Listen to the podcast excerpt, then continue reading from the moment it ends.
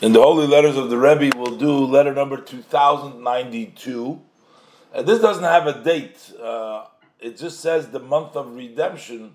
And the assumption is that the month of redemption refers to the month of Pesach, which is redemption.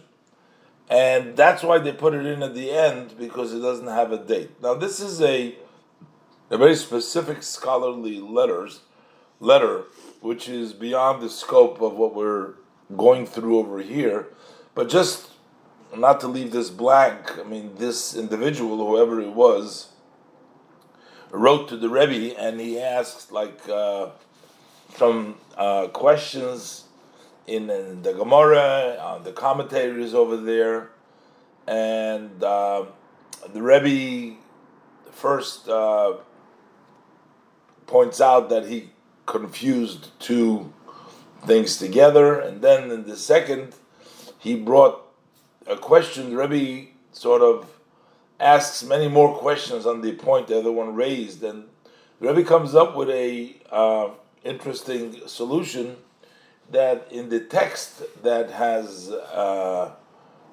from where they were discussing the debate was there is an evident uh, mistake. There's a misprint over there. There's words missing.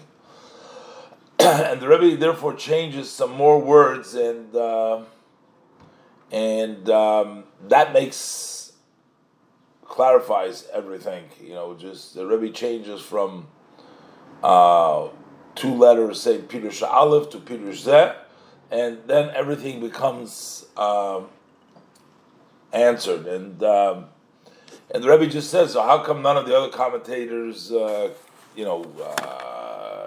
Said this well.